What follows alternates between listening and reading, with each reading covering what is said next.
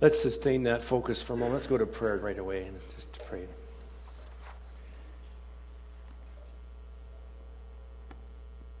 Great are you, God, oh Father. You're worthy of all attention. All honor belongs to your Son, Jesus, the Lamb on the throne. Thank you, Lord, for who you are. Thank you for what you mean to us. All the gods of the nations are like idols, but you are the creator, the sustainer, the redeemer. You're, you're real. You're true. You're the true and living God. Know that many more would know you. Lord, would you open up our eyes today to see more of you and give us faith to give more of ourselves over to more of you that we see. We pray in Jesus' name. Well, I'm delighted to be able to get back into the Gospel of Mark series. We've enjoyed a, a, break over Advent and Christmas, but today we pick up another passage in the Gospel of Mark, chapter 6, if you want to turn to it with me. And uh, it's a really kind of an interesting passage, for it is the only time that we have uh, as a window in the life of Christ when he returns to his hometown of Nazareth. And we see in Mark chapter 6 that uh, Jesus makes a visit to his hometown where he grew up, and not to be con- con- confused with his home away from home, which at Capernaum had become, but his real hometown where he'd grown up and where he was known as that little boy that ran the streets and then the carpenter that uh, grew up to be. And so, would you turn to Mark chapter 6? And let's open up the word to us in Mark chapter 6 and beginning with verse 1. Would you stand with me as we listen to the word? Mark 6, verse 1 says, Jesus left there and went to his hometown, accompanied by his disciples. And when the Sabbath came, he began to teach in the synagogue, and many who heard him were amazed. Where did this man get these things? They asked. What's this wisdom that has been given him that even does miracles? Isn't this the carpenter? Isn't this Mary's son and the brother of James, Joseph, Judas, and Simon? Aren't his sisters here with us? And they took offense at him. Jesus said to them, Only in his hometown, among his relatives, and in his own house is a prophet without honor. And he could not do any miracles there, except lay his hands on a few sick people and heal them. And he was amazed at their lack of faith. May God bless his word to us today. You may be seated. In chapter 6, we see Jesus in Nazareth the place where he grew up, where he spent most of his life. We need to identify with that context before we move on. I want that to be sinking in to you. Uh, he's in his hometown. For me, that would be like going back to Hanover, Ontario. In southeastern Ontario, uh, it would be like me walking into Hanover Baptist Church where they knew me as a little boy. It would be like me getting into the pulpit in Hanover Baptist Church and beginning to share about things I had learned and who I was. For some of you, it means, for, for most of you, probably, it means going to Swan River, right? I mean, that's where most of you are from, isn't that true? Or, or maybe some of you, it's Rosenort, or I don't know where it is, but you think about that place that you grew up, and, and you imagine going back there after years of being away, or maybe just a year, maybe a university student going back and so on, and you're stepping into your home church. That's what Nazareth is for Jesus. Nazareth, Nazareth is a village of us 70 miles north of Jerusalem. Some say it was as small as 10 acres in size with about 200 people. Others say it was quite larger. Either way, it was a small, out of the way northern town where everybody knew everybody's business. And besides that, it had a stigma attached to it because it was a rather despised place, Nazareth. John 1:46 says that it was a place that no one wanted to admit they were from. it was a detestable backyard hilly, hillbillish place. It says in the Bible that to be called a Nazarene was a slur upon you. And that was Jesus' hometown. And that's where Jesus is on this day in Mark 6 that we opened up to. Jesus had spent almost all of his 30 years there as we open up Mark 6. And during most of those years, he was what they called in the, in the Greek language a tekton. He was what is translated in our Bibles most often a carpenter. Now, the word actually could mean someone that worked with wood, metal, or stone. He could have been a builder, a mason, or a carpenter. In the context of Palestine, he was most likely known as a woodworking handyman. He had the skill to make a plow for the farmer, he had the skill to build the yoke or to make some furniture for locals. He had the skill to, to fashion doors or windows. He made small buildings. He was that kind of a handyman. Jesus was a skilled worker. He was likely very physically strong. Not some of these pictures that we see of the wimpy Jesus. No, he was likely quite strong, and he was definitely blue collar. That's the Jesus that Nazareth knew. That's who he grew up to become. Until, of course, one day he left and became this itinerant evangelist. What's that all about, the locals would say? Now, already in the Gospel of Mark, we have seen that Jesus is provoking curiosity everywhere he travels. One of the most common things that happens is people begin to ask the question Who is this man? Who is he? And uh, it culminates in chapter 8 in, in uh, the passage where Jesus turns to his disciples and he says, Well, who do you say that I am? And Peter says, Well, you're the Christ, the Son of the living God. Right from the beginning of chapter 1, we see that Jesus is attracting attention. First of all, with his teaching. Nobody teaches like you teach. And pretty soon they're asking, Who, who are you? Who is this? We've already talked about the irony of what has been pointed out in Mark in the early chapters how the, the religious leaders say that Jesus has a demon. And the demons say that Jesus is the Son of God. Now go figure that one out. Who's messed up? Okay? That's the kind of things that are happening wherever Jesus travels. We also have at least one window already in Mark's gospel of what Jesus' own family thought about him in chapter 3. We read in verse 21 of a time when, when Jesus' mother, Mary, and some of his younger brothers and sisters took the travel of 25 miles over to Capernaum and they visited where he was preaching one day. He was in a house. And we read in that passage that, uh, that they wanted to see him. And uh, again, uh, it's strange. Uh, they went, it says, to take charge of him. That's what the Bible says. They went to take charge of him in chapter 3 because he was out of his mind, they said. The literal tr- rendering of the Greek is he's beside himself. He's gone crazy. That's what your own family is thinking of you, Jesus. It says in John chapter 7 that his own brothers did not believe in him. I mean, what is this? Going around, traveling, these band of misfits, teaching weird stuff, not eating sometimes. What are you doing with your life? This is what the locals thought. This is what the family of Jesus felt. And Jesus' treatment of these two most important groups in his life uh, was not always that favorable. You think about this for a moment. The, the very two groups where Jesus should have expected the most support the religious leaders and his own family, he got the least support from. They either said he had a demon or he was crazy. And, and you know, maybe some of it he had coming to him, and he saved some of his most confrontational language for the Pharisees, teachers of the law, and religious leaders. And we read about it in Mark chapter 3, I was referring to earlier, when, when the, the family travels to Capernaum. They want to see him. He's inside of a house teaching. His mother sends a message. They were outside. Come on, see us. What does he say? He says, Who are my mother and my brother and my sister? Is it not he who does the will of my Father in heaven? That's my mother, brother, and sister. And he doesn't go out. It's not the, it's not the way to get written into the will, is it? It's not the way to kind of, you know, be respected and liked as a, as a family member. That's Jesus. That's his life in the family. And so his words, his actions, etc., reveal that. Are we surprised at this? Really, think about it. Do you really think that the eternal Son of God, that was with God from the very beginning, could all of a sudden, in, in, in the midst of 30 years, take on flesh, be born into a family, grow up in that family with other siblings and not expect to have some trouble? I mean, uh, he's going to be misunderstood. He's going to be misunderstood. And so he was. They had crazy misgivings about Jesus.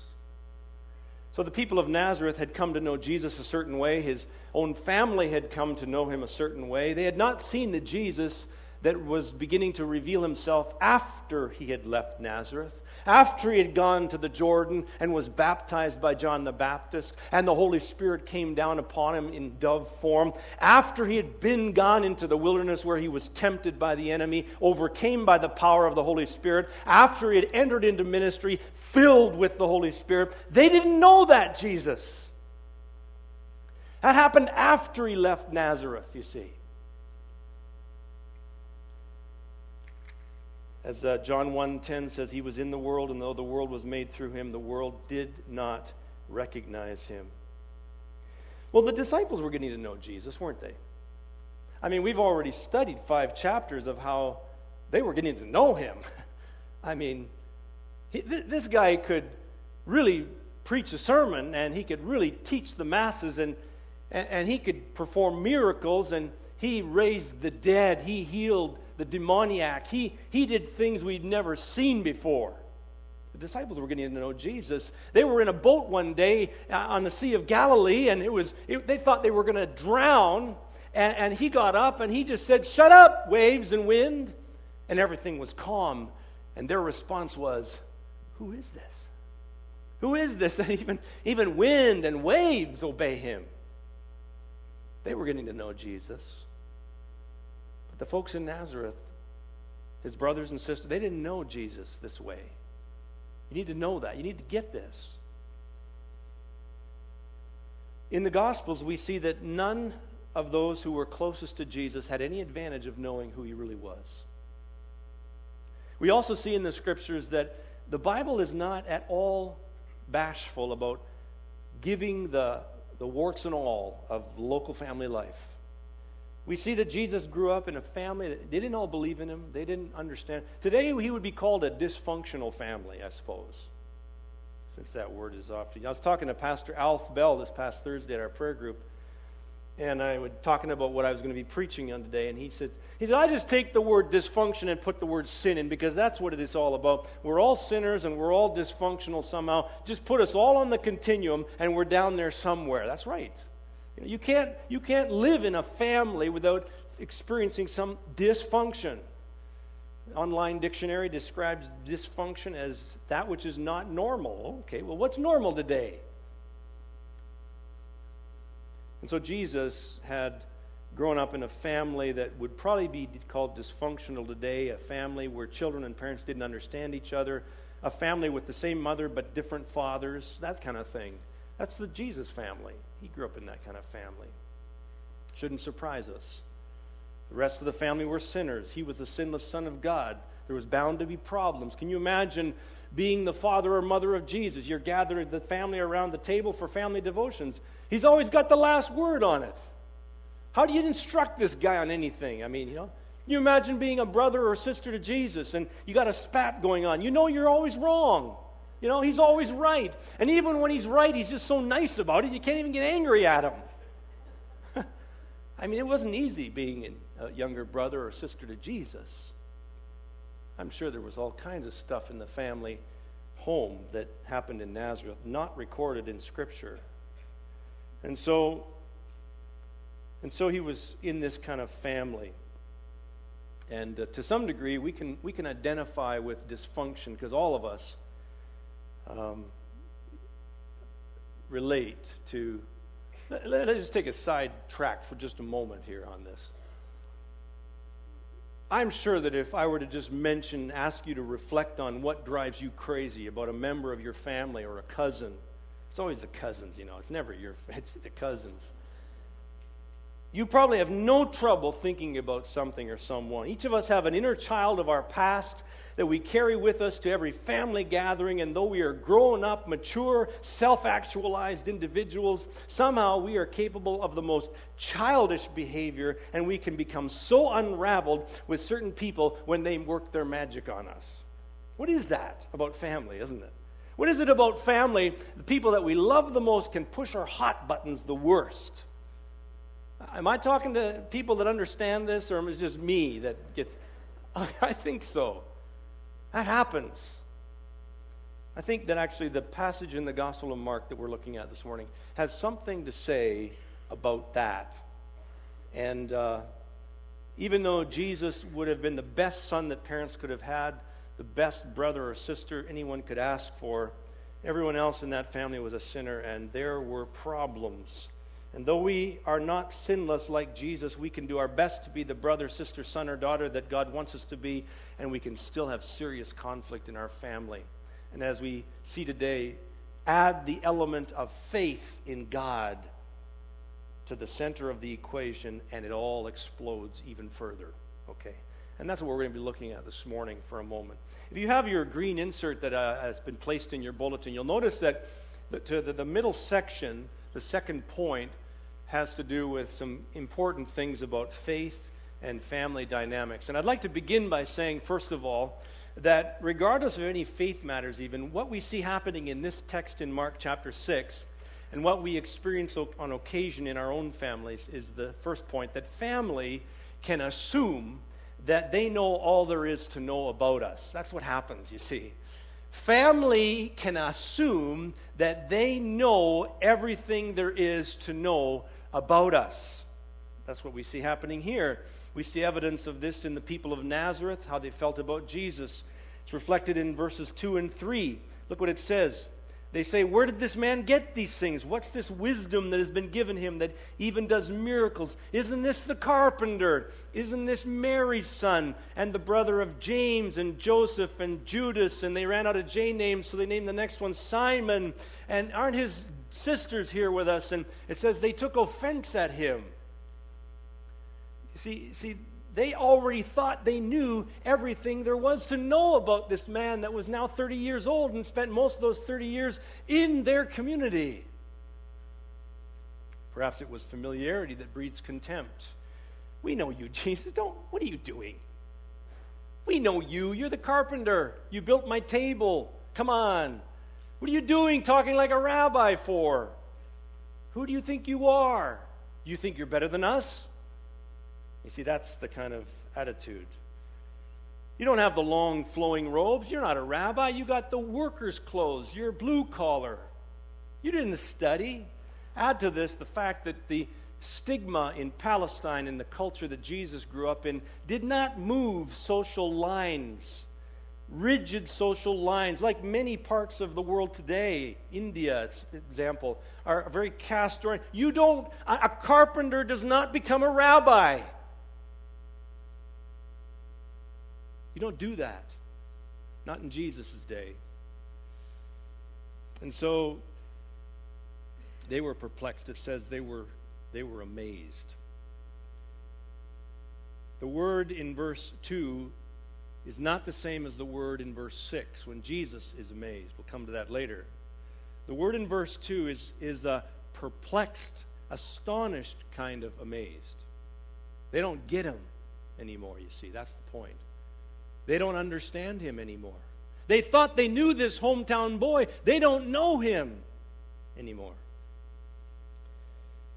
This is what Jesus was facing, and it's what maybe some of you face too. Just to sidetrack a little bit again. Maybe some of you uh, face that when you go home to your hometown, your family, your home church. You've changed the person you grew up being, but everyone back home has you in the box with your name labeled on there and so they have a hard time taking you seriously, whether it's because you're spouting knowledge that you never had, or you decided to not eat meat anymore, or you hang out with a new crowd, or you just got back from a mission trip, or you've become super serious about your faith all of a sudden. Whatever it is that you go home taking with you, they don't know that world, they don't know that you, and they're offended at that because they thought they knew everything there was to know about you. You've changed. And you didn't take them along. You didn't even consult them about that change. So that's what's going on here. Another part of what's going on in Mark chapter 6, the second part, is that besides assuming that they know everything there is to know about you, family can also think that they know what you believe. Family can think that they know how your mind ticks, what your heart is devoted to your core values, your reason for living. That's what family can be as well. Remember that the scene in Mark chapter 6 takes place in the synagogue. Jesus' hometown, the synagogue. I remember the very first time that I ever preached a sermon. It was in my home church in Hanover Baptist Church. I remember very distinctly getting up, my knees were shaking so terribly. I was about 17 years old. My whole church family was there, and my mom and dad were in about the second pew with my siblings, my mom beaming from cheek to cheek. And there was her son sharing a sermon, his first sermon. I want you to know uh, preaching is not like anything. I want you to know that. Preaching is not like a musician getting up here and doing a little recital ahead of his family and friends. Preaching is not like an athlete getting up and, and shooting hoops and playing hockey ahead of his family and friends. Preaching is not like anything else. Because preaching, you see, is taking something that is intensely private and personal, and you get to keep it private and personal if you want to. But the preacher doesn't have that luxury. Because preaching, if it is what it's supposed to be, it better be personal. It better be private and it better get out, or else it's not incarnate, the Word of God.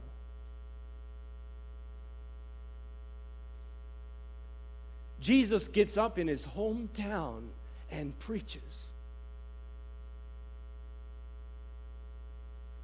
You know, it has the potential to embarrass everybody.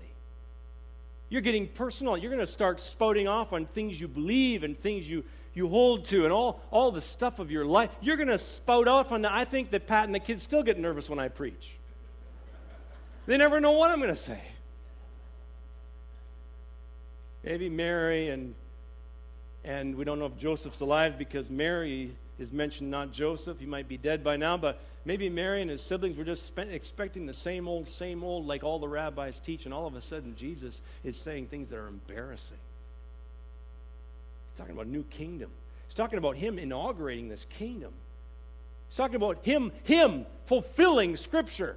Whoa, what are you talking about? Many people believe that this text in the hometown Nazareth synagogue is the same as the incident in Luke chapter 4 when he gets up, he's handed the scroll of the prophet Isaiah, and he starts to preach on Isaiah. Many people think this is the same incident. We're not sure. But in either, either incident, he ends up offending whoever is listening.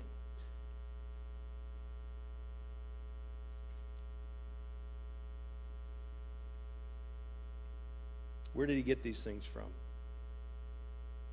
So that leads us to our third point under that section. Family can assume that they know all there is to know about you, they can think they know what you believe, and family can also be very deeply offended when they don't understand you anymore. Mark chapter 6, we read, they took offense. The word is scandalizo. The word means literally to stumble over. They stumbled over him. They couldn't figure him out. They didn't know what to think of him. In his pursuit of the person that God was calling him to be, in his declaration of the truth that God was calling him to preach, Jesus had offended members of his family, his own hometown people, because they realized that they did not know him anymore. That they used to, they, they realized they did not understand him anymore. They realized they were not part of his life anymore. Some might have even thought that he had crossed over to the dark side and that the miracles he was doing was because of satanic powers. It's easy to demonize anything you don't understand, folks. Don't forget that. And so, perhaps you've had that kind of experience too, where your family or your close friends, because of your faith, do not get you anymore. I think that as Christians, if we pursue Christ, if we seek to be obedient disciples, if we seek to live by this book, the Word of God, if we, if we begin sharing this truth, with people that we love intensely in our lives, we will risk offending people. We will offend people. You need to be ready for that. Why are we surprised at that when it happens? Why are we surprised when we experience the dishonor that Jesus speaks of in verse 6?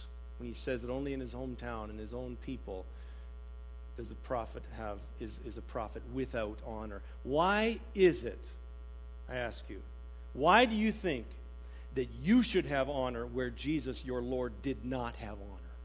Why is it that you think you can go home to your family and have honor and respect when Jesus could not go home to his family, have honor and respect? Why do you think you can do that? Jesus said, Do not be surprised Jesus said, No servant is greater than his master. If they persecuted me, they will persecute you also. They will treat you this way because of my name, for they do not know the one who sent me. Why are we surprised when, when our, our basis for living and the things we get excited about that the family that, that we lived with didn't don't get excited about? Why are we surprised that? Why are we surprised if we are dishonored for our faith beliefs when Jesus himself was dishonored over and over again. You know, friends, if you go to many parts of the world today, you know, you go to Arabic speaking countries today, you know that if a Muslim turns from his or her faith and says, I am going to be a follower of Jesus Christ, we're not talking about dishonor. We're talking about having a funeral. My son that was once alive is now dead. We're not talking about no more communication. I have met immigrants in Canada who have come to know Christ and have had to flee their countries because their family or somebody else was trying to kill them. That's, that's what, that's dishonor. that's dishonor. Why do we think that we should somehow be respected and liked and honored in our families if we hold to this, this incredible North Star, Jesus Christ, and everybody else is following some other star? Why is it that we think that we aren't worthy of bearing the shame just as Jesus did? We miss the point of discipleship, friends.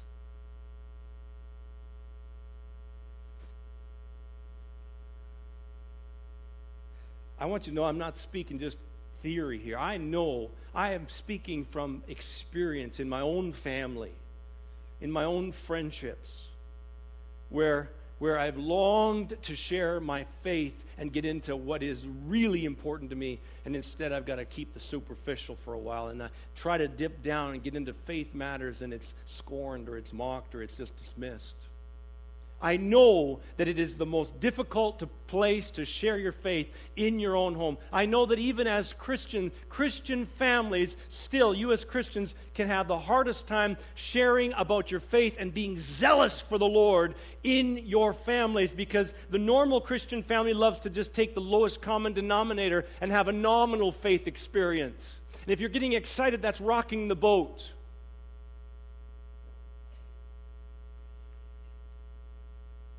Friends, the desire to be respected and honored can be an idol in your life in itself that you need to tear down let Jesus be Lord.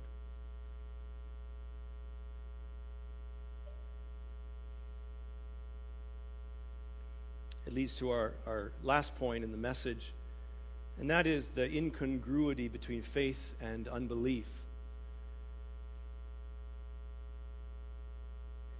How can it be said any clearer? Faith and unbelief do not mix. Light has no place with darkness, nor darkness with light.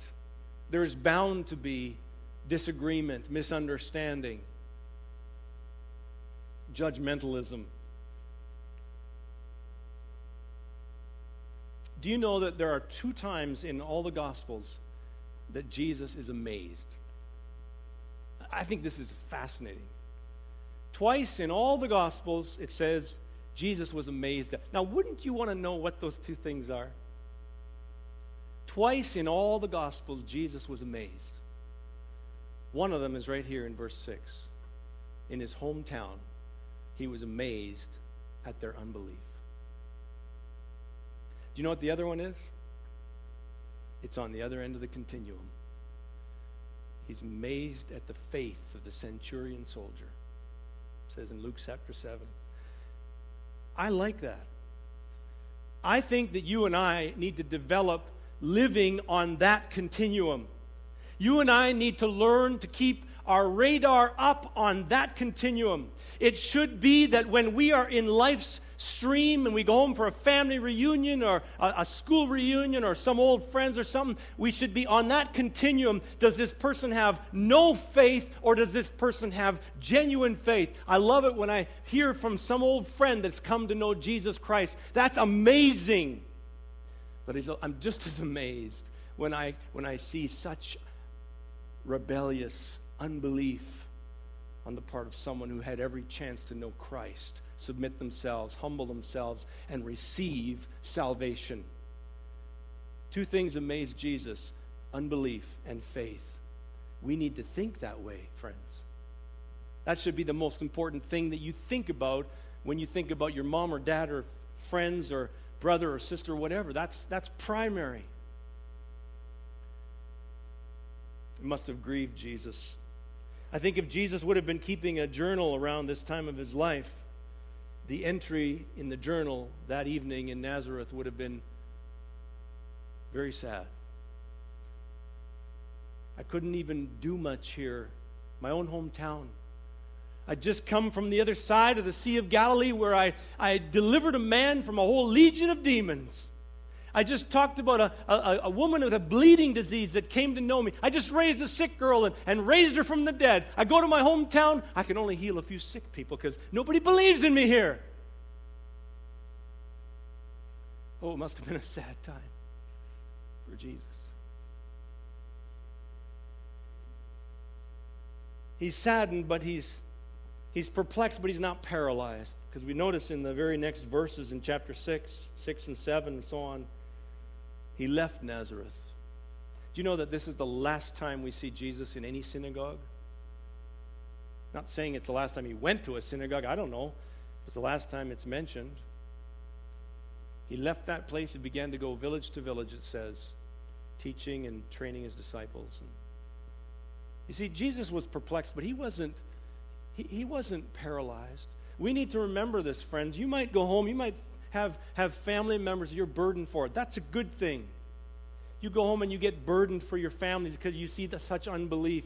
But you do not lose hope. Don't let it paralyze you. God is going to use you for other lives. I pray, God, send somebody into my family members because I want to be sent into somebody else's family members. That's the way the body of Christ works. That's the way God ordains. He's a sovereign Lord. You may not speak into somebody's life in your family, but maybe someone else will. Are you faithful to be speaking into a life that somebody else is praying for? And so, as the worship team comes and we conclude the service this morning, I want to end on the note of just this one thought. Jesus did not receive the honor that he deserved in Nazareth. And the whole point of our lives, friends, is that we want to give him the honor that he deserves. Amen? That's what we want to do. We're, we're all about him getting the honor that he deserves. And we're all about family members and friends and loved ones acknowledging that Jesus is worthy of the honor that he deserves. That's what we're all about. That's the extent, that's the end to which we pray. That's the end to which we labor. That's the thing we're going to be celebrating even tonight at our business meeting.